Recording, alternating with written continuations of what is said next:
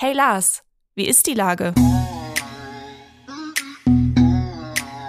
Der fast tägliche Podcast mit Lars Meier. Wie ist die Lage? Unser fast täglicher Podcast als Kooperation von der Mopo und der Gute-Leute-Fabrik spürt tagesaktuellen Fragen nach. Mein Name ist Lars Meier und ich rufe fast täglich gute Leute aus Hamburg an.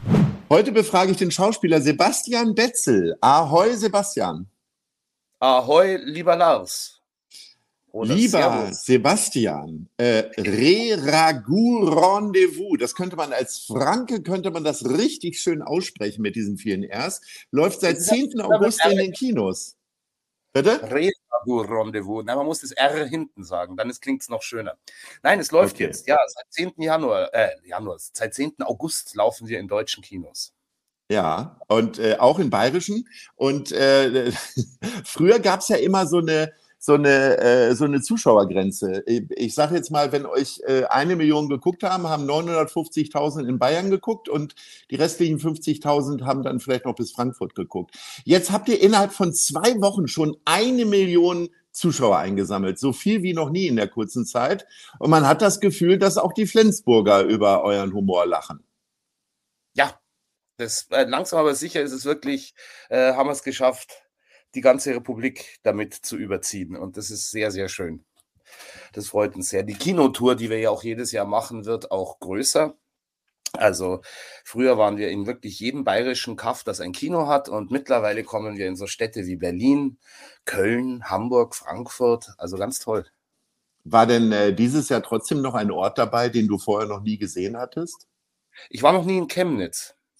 Okay. Und wir wir waren diesmal, äh, haben wir auch Sachsen gemacht.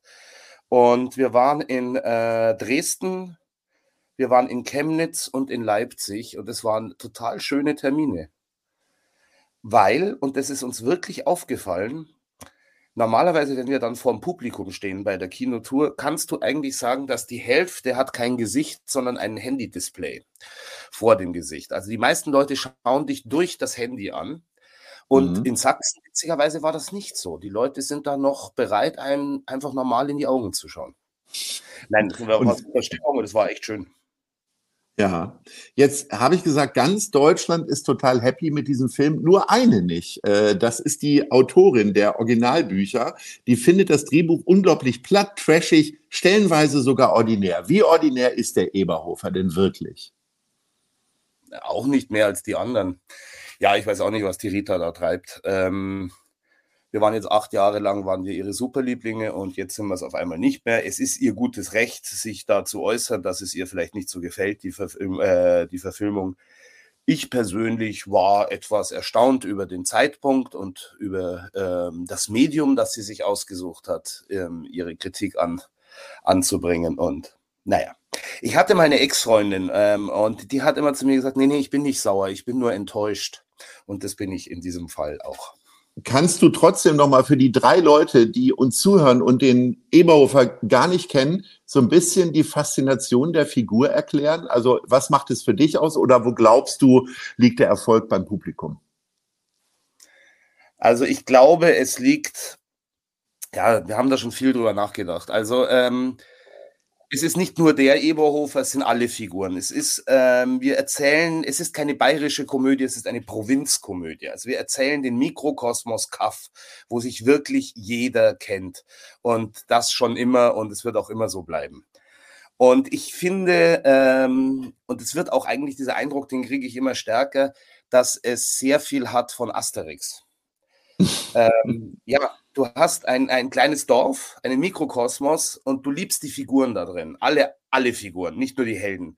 Und äh, du willst die auch alle ein bisschen erzählt haben. Also du willst, wenn du ein Asterix liest, muss es sein, dass irgendwann der Trubadix gefesselt und fluchend irgendwo gefesselt äh, in der Ecke sitzt, während die anderen ihr Festbankett haben. Das gehört sich einfach so. Und das haben wir irgendwie, so, so ein Groove haben wir beim Eberhofer auch. Und auf der anderen Seite gibt es dann halt das Abenteuer, das die zwei Helden, in dem Fall der Franz und der Rudi, erleben. Und äh, ich glaube, die Leute mögen das gerne, weil diese Figuren, die sind wiedererkennbar, die sind auch nicht so schleckt und die sind auch alles so fröhliche, Loser, ähm, die aber trotzdem so ihren Stolz bewahren und die sind ja alles andere als perfekt und ich glaube, das mögen die Leute gern. Ich finde es so lustig, dass du Kaff sagst. Ich war äh, in meinen Zwanzigern, die sie auch schon 30 Jahre her sind, sehr häufig in Landshut. Und äh, ich komme selber aus einer niedersächsischen Kleinstadt. Da wäre Landshut fast schon eine Großstadtgegend. Ja, aber Landshut ist nicht, das ist ja auch nicht das Haupt, äh, ich rede von Niederkaltenkirchen. Landshut ist eine entzückende Stadt. Das ist auch eine sehr schöne Stadt übrigens, mit einem tollen mittelalterlichen Kern. Und wenn ihr in der Gegend seid, äh, ist immer ein Besuch wert. Nein, ich rede wirklich von, von dem fiktiven Ort Niederkaltenkirchen. Mhm. Also fünf Bauernhöfe, ein Metzger und ein Rathaus. Und ein ja. Tabakladen, der allerdings leider in der letzten Folge abgebrannt ist. So, jetzt mal Butter bei Fische. Äh, ganz wichtig äh, ist ja das Essen bei euch. Also äh, ich sag mal so, nicht umsonst ist je, trägt jede Verfilmung äh, ein, ein, ein Namen, der nach einem Gericht geht. Äh, und ähm, angefangen hat alles mit den Leberkas und die finden auch jedes Mal darin statt. Wo gibt's denn die besten eigentlich in Hamburg? Die besten Leberkas-Semmeln? Boah. Gibt's sie gar nicht am Ende? Ich habe einen Metzger meines Vertrauens in, ähm, in Othmarschen, bei dem habe ich mal für eine Party das Leberkäsbrät bestellt. Also quasi der noch nicht gebackene in der Aluform, den du dann mhm. selber backst. War ein wirklich hervorragender Leberkäse. Und dann gibt es noch einen sehr guten im Mercado bei einem Laden. Allerdings, die machen, das ist kein Metzger, sondern ich glaube, die nennen sich Fleischboutique oder sonst was und der hat Apothekerpreise. Und also ähm, du hast ja. Aber die heißen Metzgers, glaube ich, weil mit dem habe ich tatsächlich auch schon mal einen Podcast schmeckt, gemacht. Es schmeckt hervorragend, aber ich zahle nicht irgendwie 6 Euro für äh, Leberkassemmel, wo ich dann auch davor sagen darf, ob ich das Brioche-Brötchen mag, mag oder so nicht. Also es ist ja kein Dry-Aged Leberkas oder Leberkas vom Wagyu-Rind oder so. Ähm, deswegen, der ist gut, aber ein bisschen Thema Verfehlung, weil daraus so eine Delikatesse gemacht wird. Mhm. Ansonsten glaube ich, auf den Märkten fährt man ganz gut. Isemarkt oder wenn man in, in Ottensen auf dem Markt ist, da gibt es sowas dann auch mal.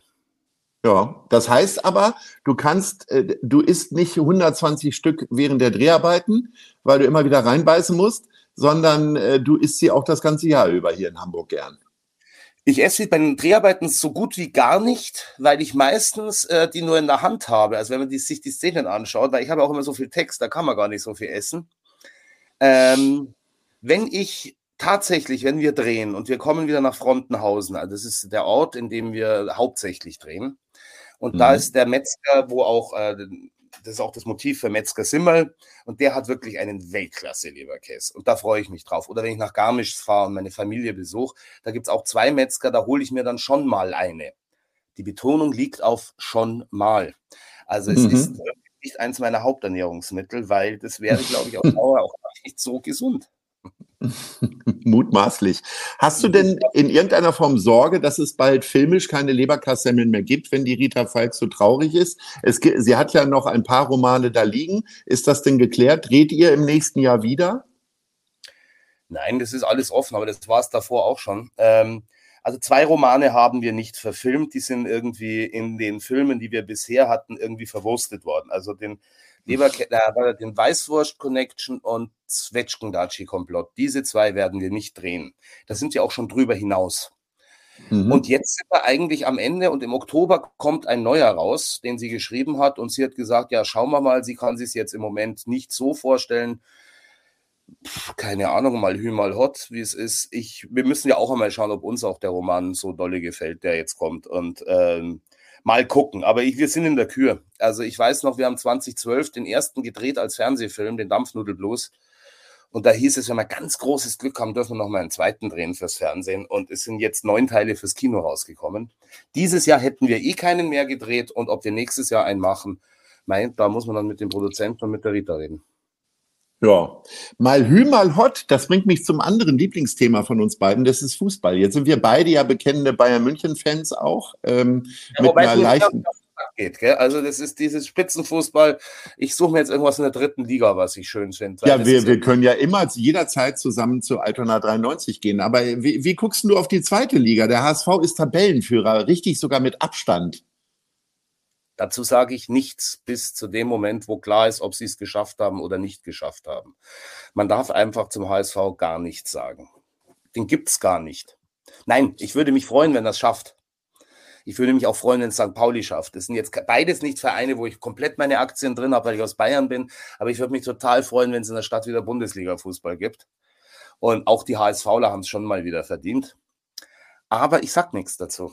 Ich sag's erst, weil sonst, ich habe auch letztes Jahr mich dann doch wieder dazu hinreißen lassen, irgendwann zu sagen, ich glaube, dieses Jahr schaffen sie es und sie haben es wieder nicht geschafft. Deswegen Okay, dann drücken wir jetzt mal allen die Daumen und äh, geben aber keinen weiteren Kommentar dazu. Ja, in der ersten Liga ein Hamburg-Derby gäbe, das wäre Labor-Super-Situation. Da würde ich mich wahnsinnig freuen. Herrlich. Dann sind wir jetzt schon bei unserer Rubrik. Nice. Oder Scheiß. Was ist dir in den letzten Tagen Gutes oder Schlechtes widerfahren? Ähm, ich war ja jetzt lange weg. Ich bin gestern erst wieder nach Hamburg zurückgekommen. Ich war jetzt sechs Wochen weg. Deswegen kann ich mich gerade über Hamburg gar nicht so doll aufregen. Ich habe mich nur wahnsinnig gefreut, nach dieser wahnsinnigen Hitze auch auf Mallorca und alles wieder nach Hamburg zu kommen. Und das war sehr schön. Und ich habe gemerkt, dass man hier einfach sehr angenehm leben kann. Aufgeregt habe ich mich über den, weil ich ja viel in Bayern war, über den Herrn Aiwanger. Das, da, da gibt er genügend Anlässe für, ja. Schon seit ja. frühester Jugend offensichtlich. Ja, das ist, das ist aber erschwerend dazugekommen. Also ich habe davor in irgendeiner Bild am Sonntag, die ich bei einem Flugflieger gelesen habe oder in irgendeinem Hotel gelesen habe, da hat er die Grünen mit der AfD verglichen und hat dermaßen auf die Grünen eingebasht. Es war einfach nur noch, der hat jetzt gerade einen Höhenflug und er ist äh, Bauer aus Niederbayern. Das ist total, Landwirte sind ganz wichtig, brauchen wir nicht darüber reden. Aber der hat jetzt gerade einen Höhenflug und macht jetzt hier einen auf Grünen-Bashing und vergleicht ihn mit der AfD und das finde ich einfach nur noch unverschämt. Er sollte sich selber mit der AfD vergleichen. Und jetzt kommt auch raus, äh, aus welchem geistigen Hintergrund er kommt, weil dieses Flugblatt hat ja angeblich sein Bruder geschrieben. Er hat es aber auch besessen lassen. Da möchte ich nicht wissen, wie es bei denen zu Hause abgegangen ist oder immer noch abgeht. Ich hoffe, dass der ein, äh, mehr als einen Denkzettel bekommt. Lieber Sebastian, nach so viel Wut äh, äh, brauchen wir alle ein bisschen Entspannung und das kann man äh, beispielsweise haben im Zeise-Kino. Da läuft der aktuelle Eberhofer unter dem Titel Re Ragout Rendezvous. Ich habe jetzt extra das zweite R betont. Ähm, bei unserem lieben Freund Matthias Elwart. Aber man kann es auch bei bestem Hamburger Sommerwetter sehen im Open Air Schanzenkino am Sonntag, den 3. September um 20 Uhr. Also viele Möglichkeiten ähm, gibt es. Äh, würde ich übrigens äh, keine Wein, sondern eine Bierbegleitung empfehlen. das ist doch nochmal ein extra Service-Tipp. Lieber Sebastian, wie immer war es schön mit dir und ähm, also ich äh, freue mich schon darauf, mir demnächst den Film anzuschauen und äh, dann hoffentlich werden wir an anderer Gelegenheit nochmal haben zu sprechen. In diesem Sinne, Ahoi. Selber so, ich habe mich auch sehr gefreut. Ahoi und bis bald mal wieder. Ciao. Dieser Podcast wird präsentiert von der Gute-Leute-Fabrik, der Hamburger Morgenpost und Ahoi Radio.